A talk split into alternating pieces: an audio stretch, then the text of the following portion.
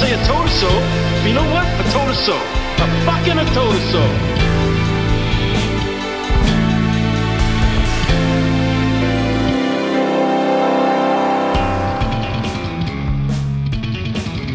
Hello, hello, and welcome to another episode of Bottleman. It is, as ever, myself, Riley, and I am ably joined by Dan. How's it going, Dan?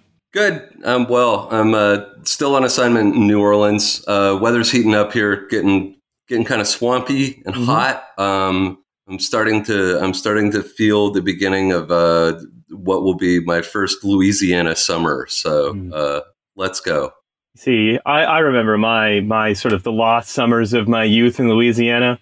I was handing out flyers for the Fair Play for Cuba Committee in 1963. totally. I was, I I was hanging out with uh, I was hanging out with um, some some rough customers. Uh, Yeah. a lot of guys who'd recently made an international trip. Some people who I think worked for the government. And then um, there was Jack Lemmon was there, and he was drunk and getting the shit kicked out of him by Guy Banister. it was great. I, re- I remember being, uh, you know, I remember being asked to go to a, ca- a cabin in the swamp uh, and and try this delicious picadillo that my new friends had made, rather native food. That's right. I, I can't had to remember. discuss the removal of uh, one American head of state. Yeah, and then um, uh, just like I think it was the guy who would then become Joe Kennedy III's grandfather came in and said "Donde está la biblioteca?" and then he got shot. Yeah, it was. We were. I was surprised as anyone. You know. Yeah, that's right. No, um, it is it is Riley and Dan, uh, and we are very pleased to be rejoined uh, by Crackdown Pods, uh, Garth and Sam. Garth, Sam, how you guys doing? Hey, thanks for having us. Hey, what's up? Doing good. You are How's Vancouver? Uh, It's a little beautiful cold. today. It's cold this morning. Hmm. I don't know. You're Differing looking on the. you're di- it's sunny. Is it's sunny and nice though. I mean, Oh. it looks No, beautiful. when I, when I say cold, I like it that way because uh, the opposite is heat dome and people dying. So cold is okay with me. You know, Cold's like by cold I mean cold for Vancouver, like it's zero or something. I wa- I was worried for a second there that the, that the sort of internal dissension was going to result. You guys would just end Crackdown podcast right now. That's it. It's over. yep, We're done. that's it. We're we're gonna become the in-house comms team at Sheila Malcolmson's office. We're done. um, no, so look, like, uh, what we're gonna do is we're we have we have Sam and Garth back on today, not just to talk about uh, the weather in Vancouver, although of course we couldn't possibly start an episode without Weather Corner. Um, we need a theme song specifically for Weather Corner. Um, we are going to be talking about the, uh, I'd say, continued. Uh, I don't know if, what you want to call. You could call it a um, sort of social murder by neglect, perhaps, uh, that is being overseen by Canada's uh, allegedly progressive party in its most allegedly progressive province, British Columbia. Um, so, since we last spoke, right, there have been some updates from the um, from the uh, uh, sort of BC Coroner Service, where they've confirmed that I believe, please keep me honest with my numbers, that 201 people died of poison drugs in October, which is the highest monthly death count ever, and that at Except this for point, November and December. God damn, what is it? Just gets Two worse every ten month. and two fifteen, so they got worse. Oh man. And uh, so, and, and, and additionally, right, that as of 2021, the numbers have come out that 2,224 people have died. And they've died of what is essentially a refusal to take the problem seriously on behalf, on behalf of the BC NDP. That, would you say that's correct? Absolutely, yeah. And um, you know it- that uh, six years ago, right? Uh, toxic drug deaths were declared a public health emergency in BC. The rate of deaths is increasing. The overall number of deaths is increasing, and um, I want you to tell me a little bit. Uh, has someone quit? Has someone stepped down? Has anyone in charge of trying to stop this particular crisis faced a single consequence? Yeah, I don't think so. I mean, uh, it, it seems like people congratulate themselves and, and get awards and, and do press conferences, but yeah, I've never heard of anyone resigning or getting fired. Uh, people, uh, there's a, there's a huge pile of them now, like former ministers and former officials who've uh, like overseen a bunch of death, leave public life, and then sort of I guess over gin and tonic, sort of wring their hands and be like, "Oh, I, I wish I could have done more." But uh, other than that, yeah, I don't think anybody's faced any uh, serious consequences. Yeah, and and more than just not facing consequences, as far as I could tell, on the day that uh, the these um, that the the stats for 2021 were announced, I don't think Adrian Dix, uh, the Minister of Health out here, I don't think he said the word overdose. Um, he didn't talk about it. I don't think he faced a question about it. He did hold a press conference that day. Um, so it it was as if it didn't happen from his point of view. Right. So, what does he say instead of overdose? He says dr- uh, drug related deaths. Uh, Says he nothing. didn't talk. This is- this he is didn't why talk we have about a- it. he talked about COVID nineteen. You know, he did Right. like he he literally it literally as if was as if it didn't happen. Um, he was in a he he did a press conference about COVID nineteen that day with Bonnie Henry, our public health officer, and she said a sh- very short statement about how sad it was, uh, and that was basically it in the press conference. So. This is the NDP's gift to the world: is the invention of somebody else to say these nasty things. So instead of having the Minister of Health, which is usually a pretty senior portfolio overseeing a big amount of spending and all that, they invented a new ministry, like the Minister of Mental Health and Addictions. And lots of people have now copied them, you know, other provinces and the federal government. So it's like you can get somebody else, a junior minister, to go and carry all the shit for you. You, you don't mm-hmm. have to do it yourself, and that, that's what they've done. So it's like they've they've sort of haven't invented a solution to the crisis, but they've invented a calm solution to the crisis. right. That is a, that's an incredible uh, liberal solution to a problem that uh, they created. You know. I mean, It's something Yeah. that you see in, in Britain as well, right? Where the government knows that it's whatever it's doing something that's extremely unpopular that it wants to keep doing. And so what it does is it invent, and you can always, and you can tell, right? Because it invents a fake minister um, whose job is essentially to uh, innovate more. See, here, here it's less about comms and more about innovation, but it's sort of the same thing because it's about as conceptually empty um, where their job is to innovate our way out of whatever crisis that we're in. And so, like for example, you'd end up with um, uh, the British government once, while trying to like fight the fact that no one had any money, tried to create something called a nudge unit to get people to make better financial choices. And so, and it was like, yeah, man, it didn't do fucking do anything, but it, you had the appearance of doing something. And so it felt like if you want to think about if if let's just say this, if your government is being compared to that of Britain, then you are a world leader in sort of um, a great a great sort of pantomime of fakery in gesturing to a problem that you don't really want to solve. It seems Yeah. to me. I think the comparison is really apt, but but instead of thinking of like Tony Blair, which is I think what a lot of people would think of a poor NDP government, you know, it's like the guy who basically you know stuck the knife into labor and, and really brought neoliberalism in deepest. Tony Blair. We, we sort of we got a guy out here, John Horgan, who's more playing from Margaret Thatcher's songbook. So mm-hmm. he's he's going even further to the right because we keep having all these crises where people die or great amounts of misery are caused, and the guy kind of says variations of personal responsibility to all of them. And, mm-hmm, and you can mm-hmm. tell in the background there's just like this this specter of there is no such thing as society. It just hangs over it all, right? That's that's how they get away with it because none of us believe there's a society. No one's gonna be so rude as to try and point that out, and and and so we just sail through the deaths with a, a you know a sad comment or a fake ministry. Mm-hmm. Yeah, got the two the two most like obvious examples of that was when uh was when he was comparing the fact that there's there's far more overdose deaths than COVID nineteen deaths in BC.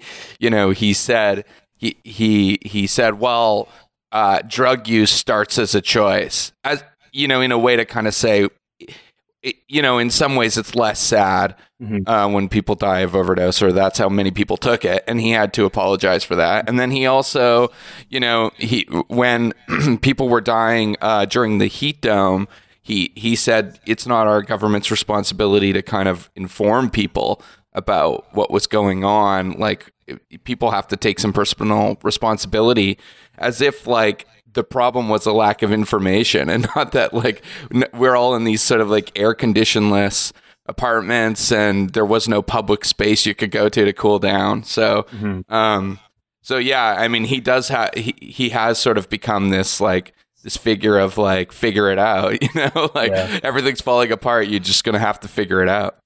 I mean, that's the this is one thing I've I sort of every time we we've talked to you guys about this. Well, before we talked to you about this before, what I see is this enormous this feeling of of the NDP is trying to walk the tightrope that modern politics now walks on, where everyone kind of agrees that you're on your own, right? Yeah. Whatever crisis happens, whatever like pandemic rolls through, the amount that the state can do in order to like you know deal with the problems that we think that the state exists for to like keep society reproducing or whatever um, it's basically saying well no we can't deal with those. If we wanted to we nuked our own orbit our, our ability to deal with it from orbit about 20 years ago. Um, we can what the state sort of exists to do now is kind of you know trying to just like make you feel better about it uh, with all these like fake comms and innovation roles or whatever but and it seems like what what you're saying about Horgan, it seems like he's walking the tightrope between like I don't know, doing the cry laugh emoji, like oh, lol, you should have should have done a should have done a better job. Like sorry, sorry, heat cucks, I can't turn on your air conditioner for you, and Mhm. also doing the standard like you know fake progressive thing of you know we. We, we, we all have to you know uh, band together to you know create the future. Like it seems like he's trying And- to do both. You can see the lie behind it too, because I, as as we're talking, I'm just thinking about the uh, the two events superimposed on each other that happened. Uh, what three four months ago?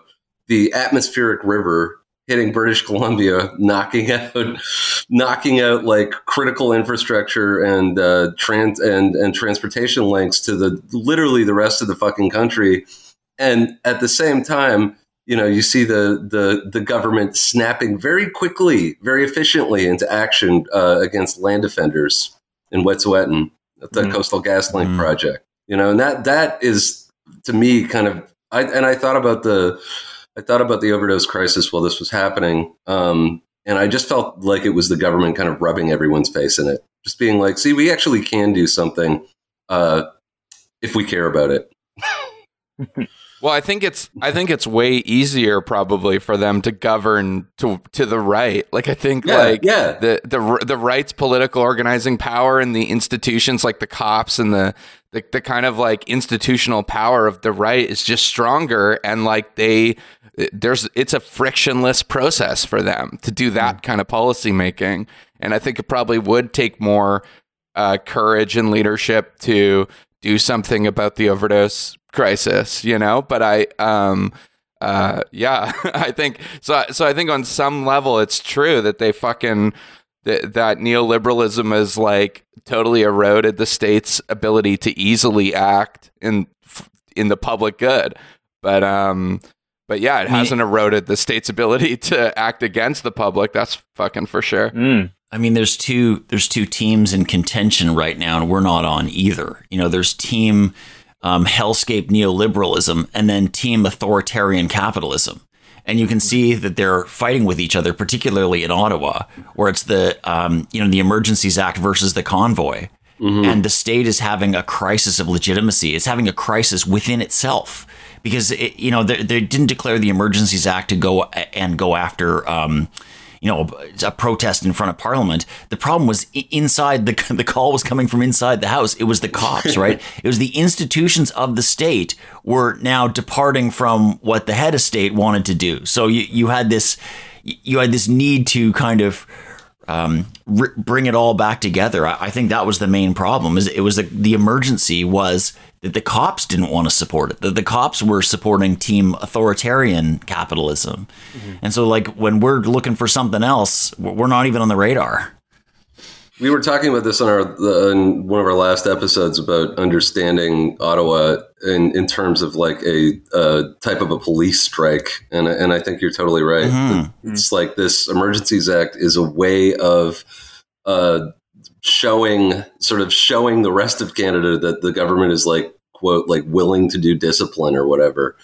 hmm And if you want to, also if you want to think about that, right? One of the things we were talking about on that episode was the the the impetus behind all of this is this understanding on every single team, our team, those other two teams, that this big machine is kind of breaking. This this a big political machine that governs sort of like this area is breaking down. Mhm. Its ability to del- to deliver the social reproduction is breaking down, um, or it's breaking down for more and more people. There's this awareness of it, and the thing is, uh, and the team that we're talking about, the, the the team that we're you know rooting for, especially the team that you guys are talking about, um, these are people for whom it has been it has been being failed for a very long time on purpose, very aggressively. And, you know, it's very, I think, disheartening to then look at Ottawa and see two ruling class, two ruling class ideologies sort of duking it out for who gets to rule over the pile of cinders. And I mean, I think that there is no better canary in the coal mine than sort of various situations in BC right now. Among them, um, the opioid epidemic that is essentially a choice being made by the BC NDP. You know, um, so look, I wanted to talk a little bit more about um, your interactions with Malcolmson. So, uh, Sam, you you asked uh, Malcolmson a question that I believe she outright refused to answer. Yeah. So before we get into that, do you mind if I give a little context? Because I just please. want people to understand the uh, extent to which um, Sheila Malcolmson's ministry, the Ministry of Mental Health and Addictions, is a fake ministry. Mhm. Like when we say that, what we mean. So the overdose crisis was declared in 2016, right? 2017 they uh, BC's government creates this new ministry, the Ministry of Mental Health and Addictions. Last year, that ministry's total operating budget was twelve million seven hundred and thirty-five thousand dollars. That's the that's the estimate. The cost of actually running the ministry, like the staff and the travel, computers and shit like that, was twelve million seven hundred and thirty-five thousand. So the entire operating budget is just going to keeping the ministry going, paying the staff, and that kind of thing. They don't do any policy out of the out of that ministry. Um, and then when I asked them about this, the comms people, they stress, but don't worry, two point seven billion dollars is being spent on mental health and addiction services in the province. So don't worry, we're not like not spending money. As if that doesn't underscore the fact that they don't do fucking anything. like there is like all this programming in the you know, like like obviously the Ministry of Health has lots of stuff that they do. The the um all the policing that comes out of like the Ministry of Public Safety. And no one for a second would pretend that Minister Malcolmson has authority over the programming in the Ministry of Health or the Ministry of Public Safety. So like it's it's very clearly like the Ministry of Mental Health and Addictions is the sin eater of the NDP, right? Like her job is to be officially sad about stuff and um and not have any kind of power to do anything about it so that Adrian Dix doesn't have to say the word overdose when the um when the stats are released. Frankly, it sounds like a terrible job, right? Because I don't think it's like a career advancement move because you're always going to be marred with this like um with with this reputation of presiding over this like wave of preventable death. I don't see how this is a stepping stone in any way, and I'm kind of curious why anybody would want to have this job uh, who's an aspiring politician.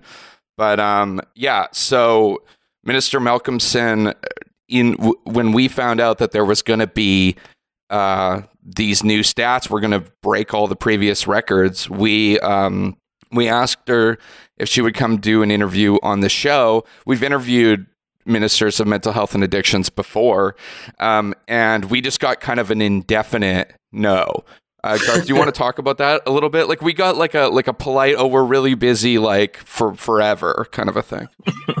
Yeah, our, our producer Alex DeBoer was in conversations with her people about scheduling an interview for like a couple of weeks, and I think we eventually got uh, no, there's no time in my schedule now or for the next couple of months. Uh, uh, you know, like so Wow. they You're were. comms minister. just- this is what you're supposed to fucking do. Yeah. It's the only if they're- role. It's They're her supposed role, to do you know? one thing, like which is communicate. Sorry, Garth. Please go on.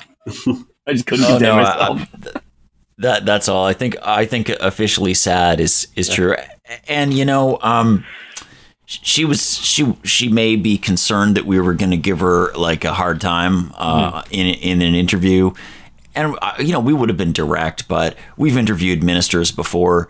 My my policy is you just let them you know talk themselves into a corner. Like they'll they'll do that if you just if you just let them. So I don't I don't I don't need to beat up on anybody on the tape. You know. Yeah, and and uh, of course we also asked uh, Mr. Dix um, to be on the show too, and that was like obviously also a no. So, um, so we called into their press conference to to Minister Malcolmson's press conference, and uh, it very speedily went by, uh, and we were we were not asked uh, to ask a question. I, again, unusual. Normally, we we are allowed to ask questions. And uh, for what it's worth, the other only other person I know of who wasn't able to ask a question was um, uh, Moira, Wyton from um, from the Tyee, uh, and she is, to my knowledge, the only person who's ever asked Minister Malcolmson if uh, she'll step down in light of these uh, in light of these stats. And Malcolmson was clearly offended by the question and cut the interview short after being asked it. Uh, that was the question we were going to ask in the press conference too. Um, so they managed to sort of just neatly. Uh, th- in their press conference, I mean, they mostly bragged about all the good shit they were doing. Um, This is and- a press conference to announce uh, over 2,000 deaths, right? So, Yeah. like, this is a very strange time to do a political stump speech. Didn't and they? it's basically what it was. Yeah. Didn't they cut the they cut the press conference uh, after the question from the Tyee at like forty minutes, right? Like it, it was It- absurdly it was short. like four, 43 minutes. The Tyee didn't get to answer to ask a question.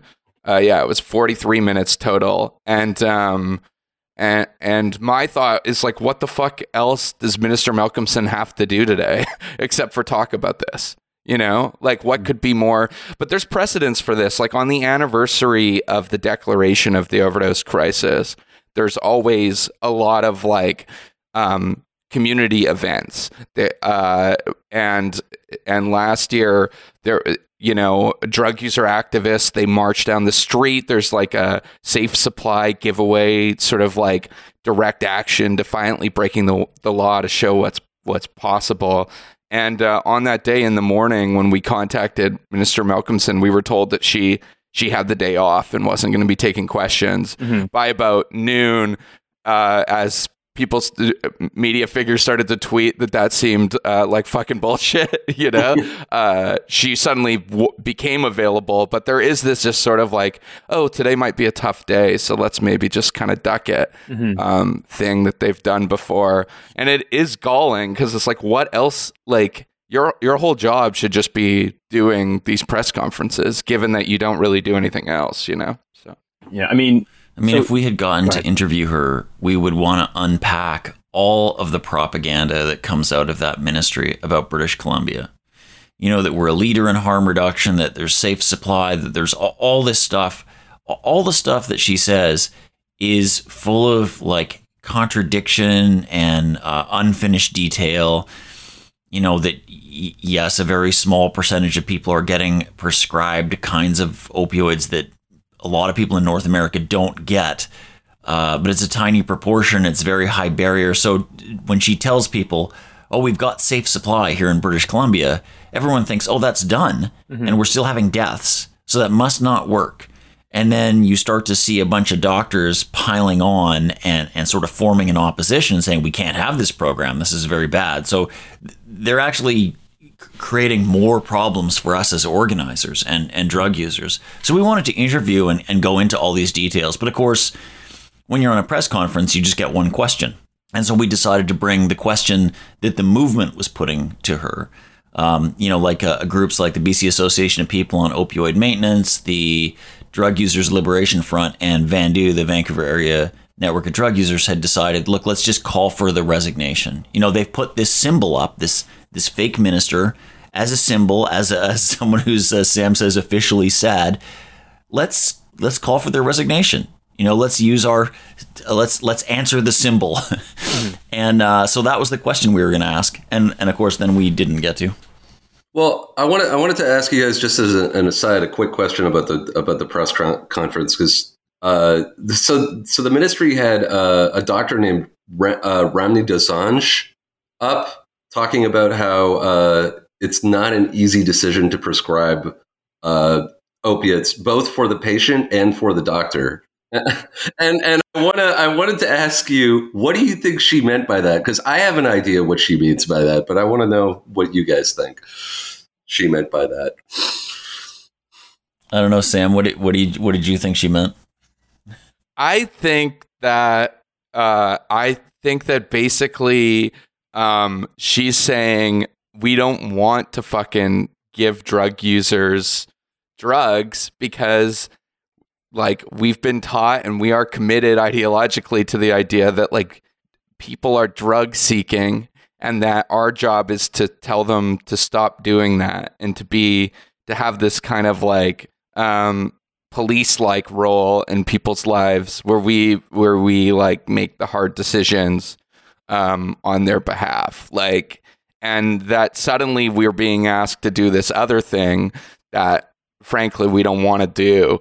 And uh, so it's like you know it's tough for us you know? And uh, we, we, it's like it creates a cognitive dissonance that we don't like. I mean that's i think that's basically what she's saying. I, I don't know. mean, won't somebody think of the poor doctors?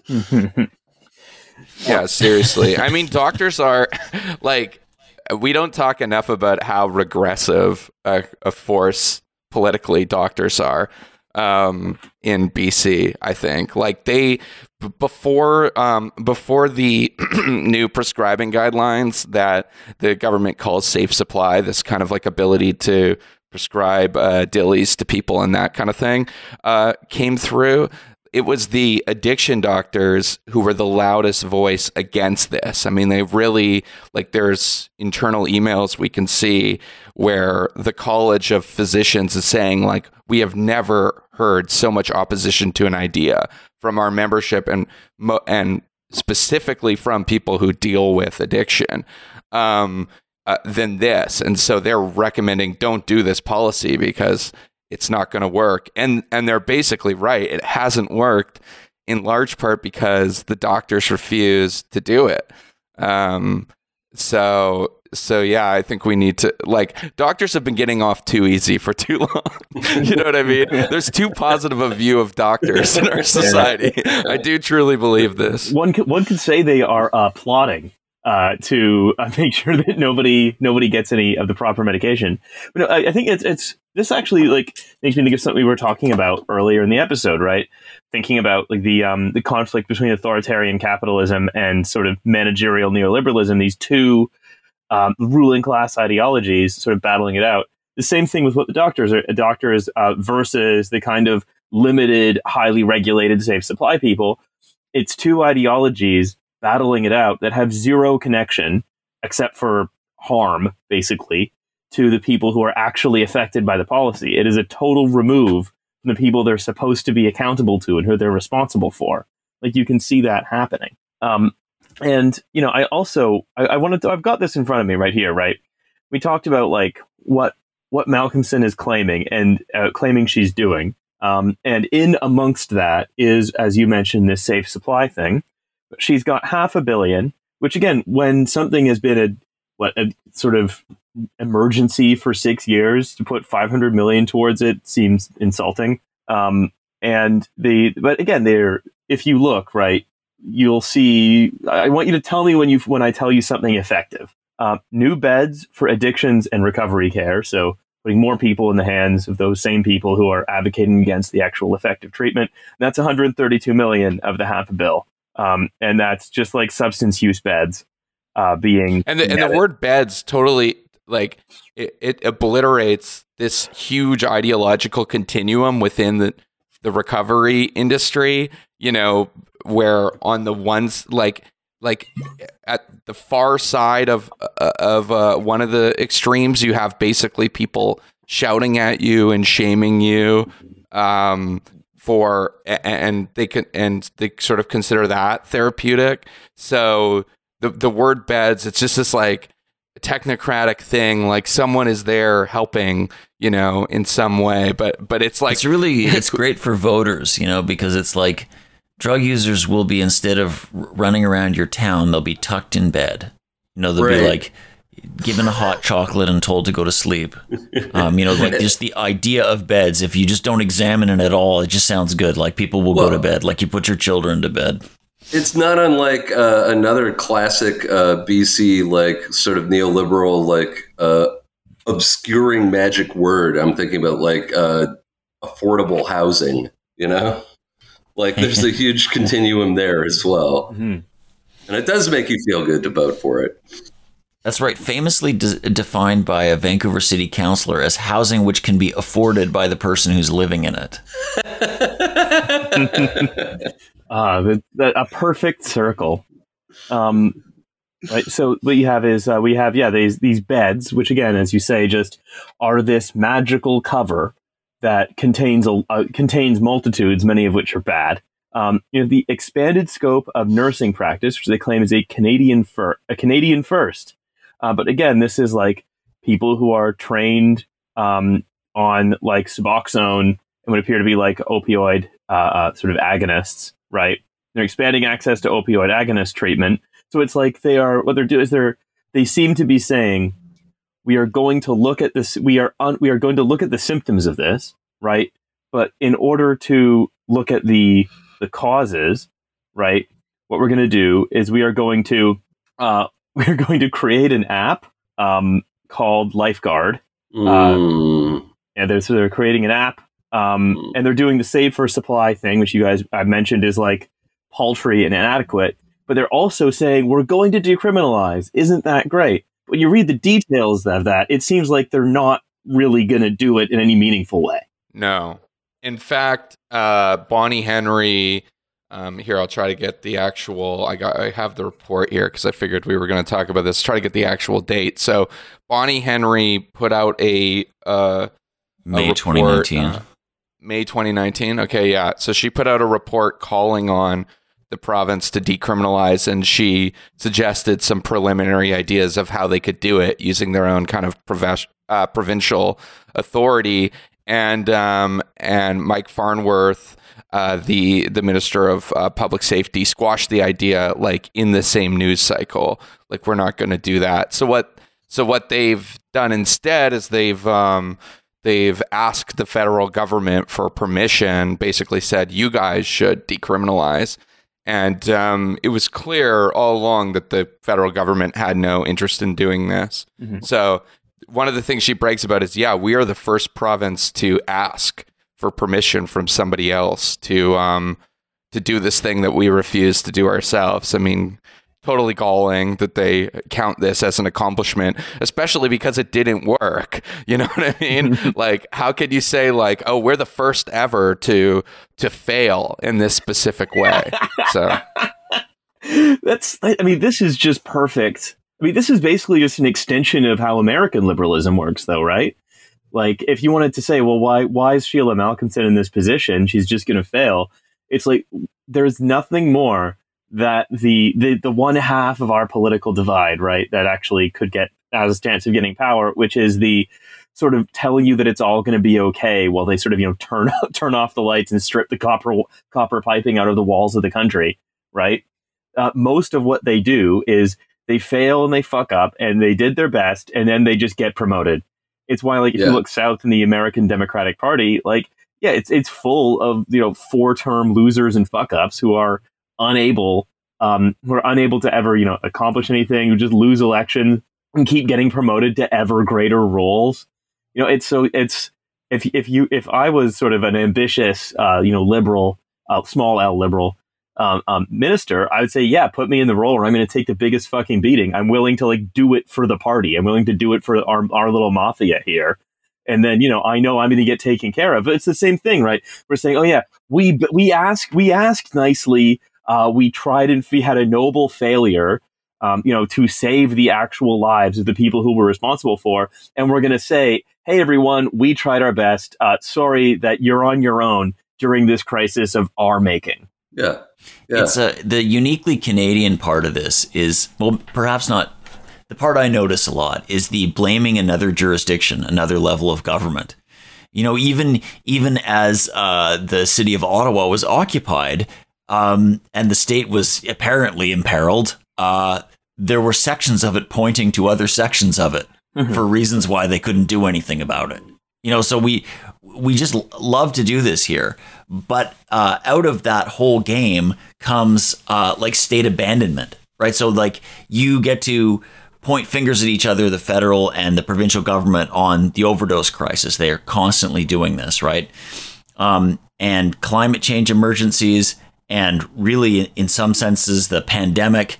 And now, like, who's gonna who's gonna save people from fascism? Like, well, no, nobody in the state, of course. Mm-hmm. Uh, so it's just like, um, yeah, drug users have have been uh, facing this sort of mass death for um, quite a while we're by no means the first in the Canadian state, you know, just more recent, but now it's something for everybody. Now everybody can be abandoned to die uh, by the state. Now, necropolitics is for you and your neighbors and your family and your church. It's for almost everybody except for like a handful of people who are at the top, uh, you know, the families that are like the Irvings and everybody who are who are making all the money in Canada. Everybody else can go fuck themselves though. Well, if you don't want to die in in this like spasm of necropolitics, it's clear what you have to do is get a job working for the government, uh, being the designated mourner for all the people who are going to die, and mm-hmm. explaining mm-hmm. to them.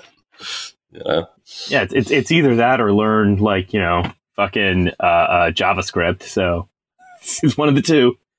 Um, you know, one of the thing, one of the things about the overdose crisis that I think is like needs to be stated is there's kind of like a flurry of interest in it around 2016, and then every now and then it get there's something about it becomes you know kind of uniquely horrifying, and and the press reports on it again. But I think it because it's just always bad. It, it there's like it's kind of difficult sometimes to like give it the attention that it deserves. And so this the larger narrative that people have missed is just the utter mainstreaming of this pro- problem, like how just like how it's affecting everyone. So I think these stats are probably like a year old and I, I couldn't find more recent ones. But the median age of people who die of overdose in Canada uh, uh sorry, in BC is 44, which means because all the other disease categories are like 72 and 73, um, which means that like uh,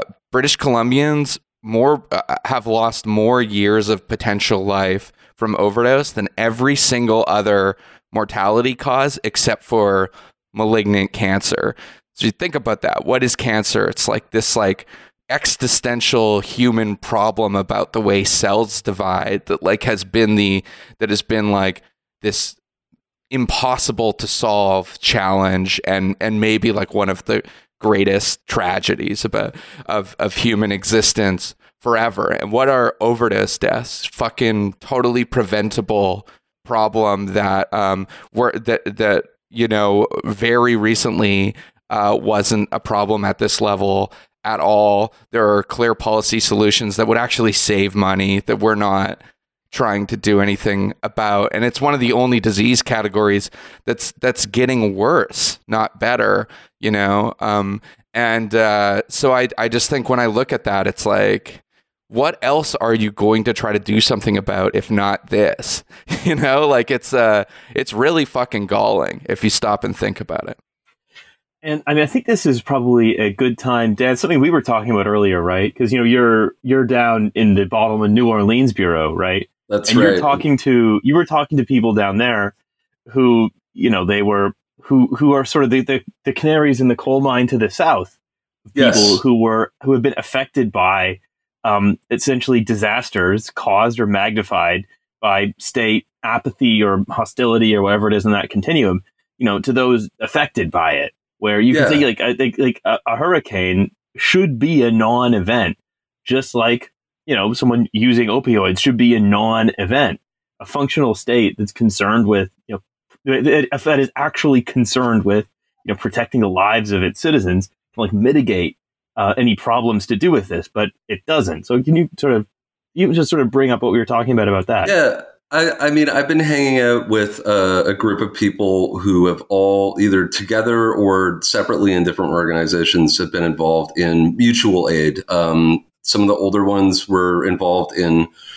I, mean, I can't even imagine uh, what it would take to live through Katrina and and kind of organize food distribution and rescue operations, but that's what they did. And then, uh, of course, like Hurricane Ida and one of the things that they they've all said is that uh, New Orleans should be used as a there should be some kind of institute here that the rest of the world and, and the rest of the country can look to uh, because these disasters are are it's a window into the future. These disasters are are coming for us all. It's the stuff we were just talking about too. The absence of the state, um, either through uh, neglect or just sheer malice towards the people being affected.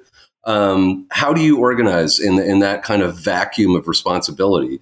And one of the things that was really interesting to me was when they were talking about food distribution. So I talked to a woman who is setting up local food distribution. It's ongoing. They're they they've got this thing running where they're just giving out food and they set the organization up themselves and they were liaisoning with local municipal groups and, and the local government here.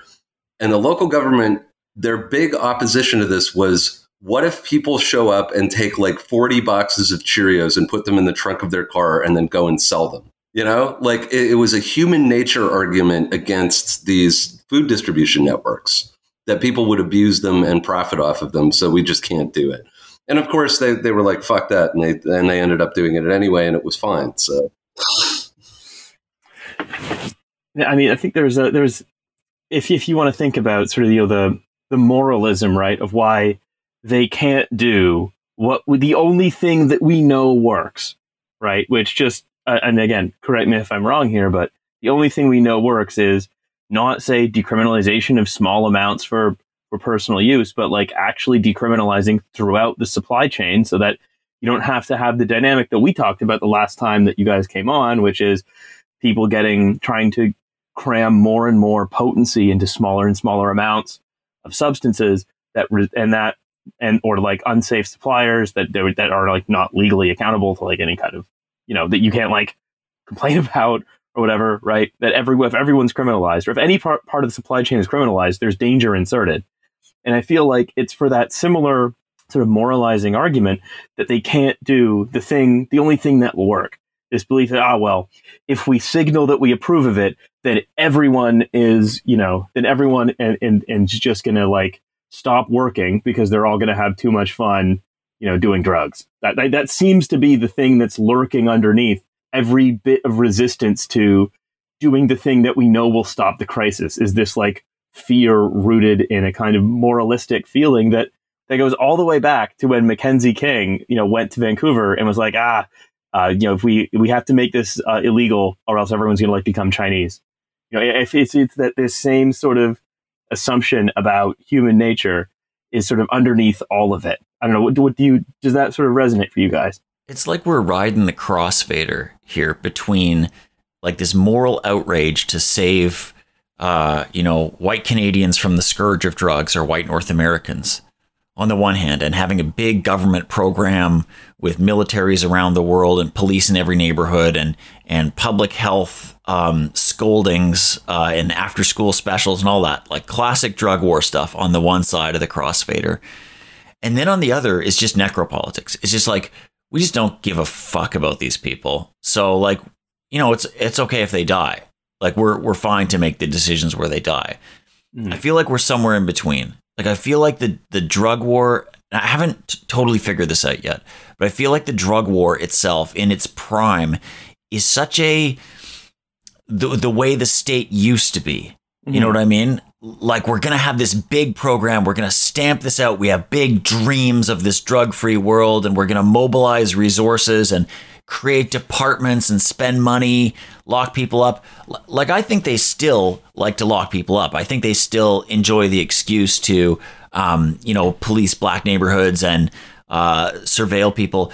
But it's just like that big sense of mission is so, uh, is, is so, it's like from a previous idea of the state. Mm-hmm. You know, in the nuked from orbit state, it remembers, you know, it's, it's like, um, strewn and scattered ashes remember how it used to be, and so they'll they'll try, but it's just not the same. And and the one that fits now is just like just let people die. Mm-hmm. Who cares?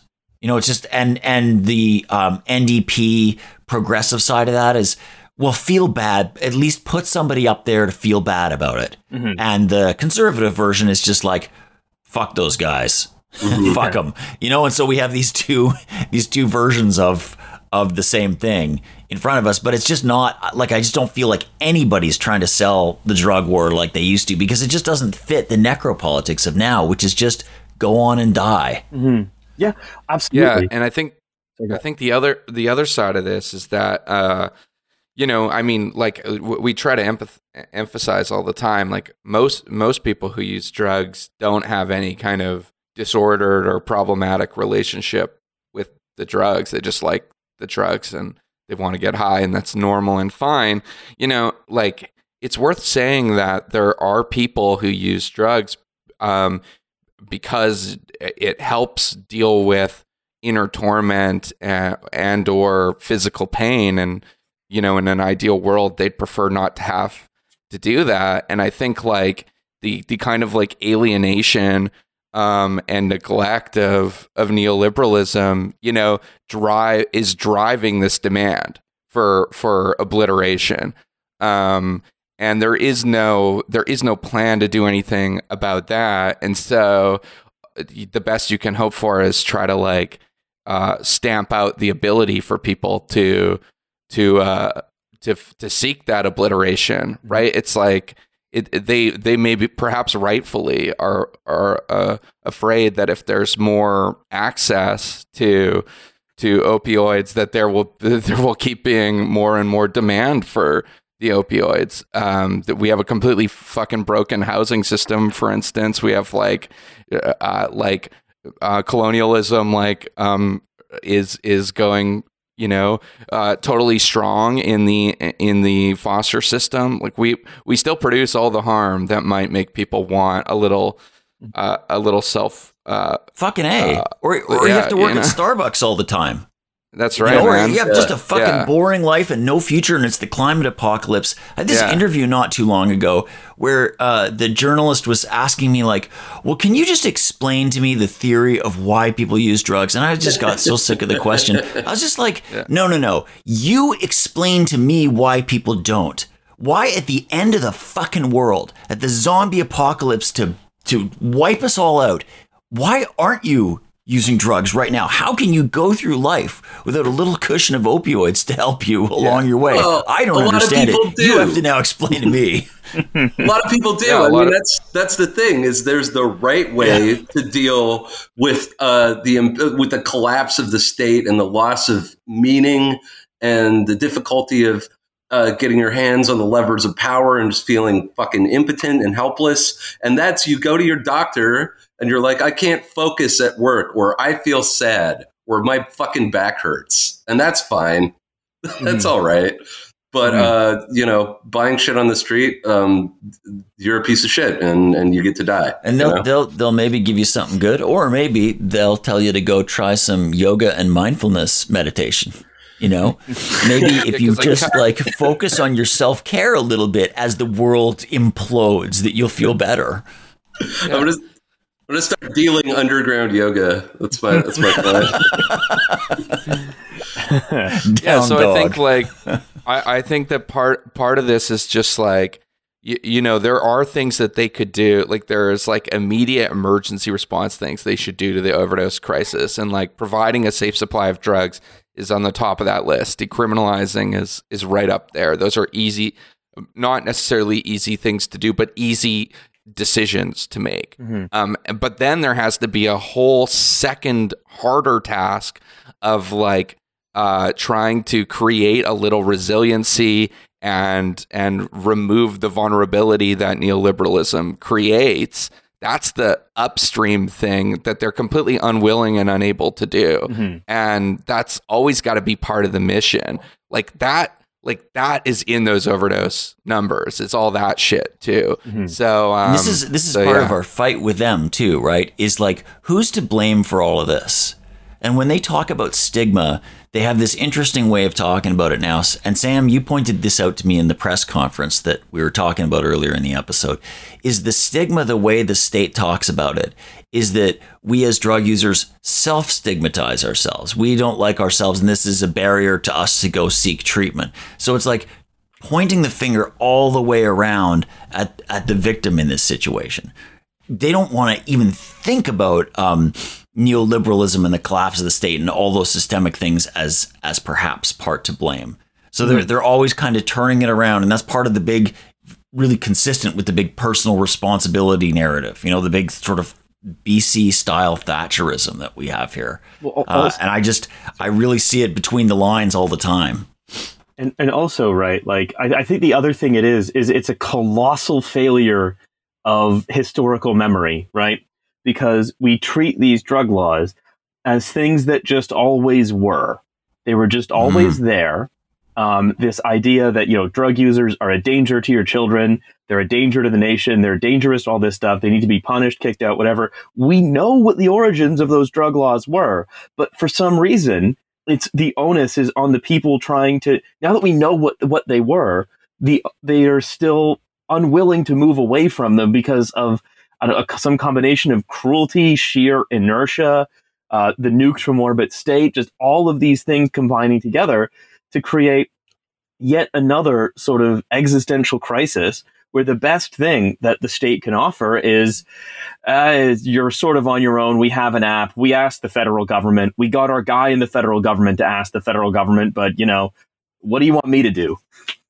I'm just the guy in charge of everything. Well, one of the things they do is they make like bus ads and like ads that go like if you go to a bar like that are at like the urinal or whatever. Um, this campaign for like stopoverdose.ca and if people like I don't know if you guys have seen this, but the the ad is always like a handsome looking guy like with a beard wearing a sweater, looking sort of sad, looking straight at the camera, and then it's like a list of like father, brother, magician, nephew, like nouns like that. Uh, Yeah. And it's like the the point is like, oh, this guy's a human too, even though he's a dirty drug user Oh, he's as well, also and a you would never know. magician. Cool. Yeah, I guess he doesn't deserve to die. and it's as if like me at the bar I I recognize this guy's humanity and then he and then he doesn't die because of that somehow Yeah. I'm I'm less mean to him at at our family functions or something. Um what the fuck is is the actual like this stigma thing is like this magical invisible force the way they talk about it. And if we could just all be a little bit less mean to each other then people would not die Yeah. you know because because something happens that makes them not die like it's totally mysterious what they what the fuck they're even talking about Well, it's you know? the fucking guy who comes and breaks your leg and then scolds people for making fun of your limp. You know? yeah right Oh my. Um. You know what? I I think that's actually that feels to me like a like a pretty complete thought. Um. So I just want to say, number one, Garth and Sam, do you have the last word? I guess okay, yeah, sure. I think I think um, one thing to say is that if you stare at the state and their response to this problem, you'll go insane and you'll um, be very disheartened. But if you stare at uh, r- real people and what they're doing, you can feel encouraged. Um, there's like there's this group, the Drug User Liberation Front, that um, Garth's a part of, and they are they're very seriously demonstrating what it would be like to have a humane society as they as they kind of like create this um, co-op for safe supply of drugs that's that's actually compassionate and and built on com- like a community model. And um and I th- I think some of the time I get too preoccupied with looking at at uh, the government and go uh, go um, get a little sad because of it. But uh, it's good once in a while to look at like like the actual compassion that real people have for each other, um, and that's still out there. So yeah. Hell yeah. It's kind of unfair Yeah. because, um, you know, 10 days ago on, on that Wednesday, when those statistics were announced by the coroner, Sam had to sit there on the phone on the press conference trying to ask a question. At the same time, I was going down to the Drug User Liberation Front action where they were giving away free tested drugs. So that doesn't seem right for Sam to have to take one for the team like that.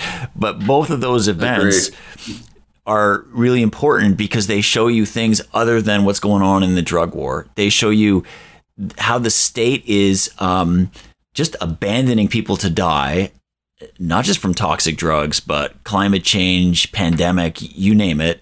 And then sort of wringing their hands and saying they're trying really hard and sending out confusing messages that are supposed to just be like a pat on the head and everyone go home. And of course, what that does is it, for, those of us who watch really closely, um, we have an analysis. And for people who are just busy taking care of their kids and at work and everything, it just fills them with empty nihilism. Uh, and that's super dangerous in a time of rising fascism. And so that's on the one hand. And then on the other hand, we see civil disobedience operating as it always has, like breaking unjust laws as a way to try and make progress. But, um, you know, like we're just in this kind of end of the world state collapse moment where I don't know, uh, you know, the necropolitics of just leaving people alone. That seems to be also what they're doing in response to the civil disobedience of passing out free tested heroin, meth, and coke. That sounds extremely radical, but they're just like, well, maybe we just won't care. You know, maybe we'll just let them do it. But um, if history is any show, any indication, this is actually how we got safe injection sites and new syringes. So it's it's the plan. It's what we can do. Mm-hmm. And, and, for yeah. people who don't know, they they don't care in, in spite of uh, some really provocative stuff that the activists have done, including having a city councilor give away the drugs um, and uh, in sending a golden ticket to the police, inviting them to the event. Like it's they're like the activists are are trying to provoke a response, and they're just kind of going, eh, "Nah, we're not gonna do anything about this." That's right. Anyway, um, I just want to say, uh, Garth and Sam, thank you so much for coming and hanging out with us today and uh, talking about this subject. Uh, I strongly recommend uh, anyone, not just who's in uh, BC or Vancouver, but who's in all of Canada or around the world and is interested in I would say, a crit- critical analysis of and actual response, like effective responses to necropolitics, should check it out immediately. Uh, and we'll put a link in the description to this episode. But guys, like I said, thanks very much for coming on. Oh, yeah, thank you guys. Thanks so much for having us. I really, thanks, I really loved your um, '70s trucking film review uh, Film Fest Club that you had the other week. That was that was really great. Made me want to go watch part, like part two coming. Oh, good. Oh, good. coming soon. well, uh, so Dan, part two came last week. By the part time two came out. last week. Yeah. Okay, never mind. All right. well, uh, yes, oh, sorry, we've at... been recording this from a time warp, but um, yeah, so don't forget, check out Crackdown. And thank you for being a listener to Bottleman. And uh, please don't forget, we have a Patreon, seven bucks a month, second episode every fortnight. Uh, so do check that out as well. Anyway, catch you later. Bye. Bye. Bye.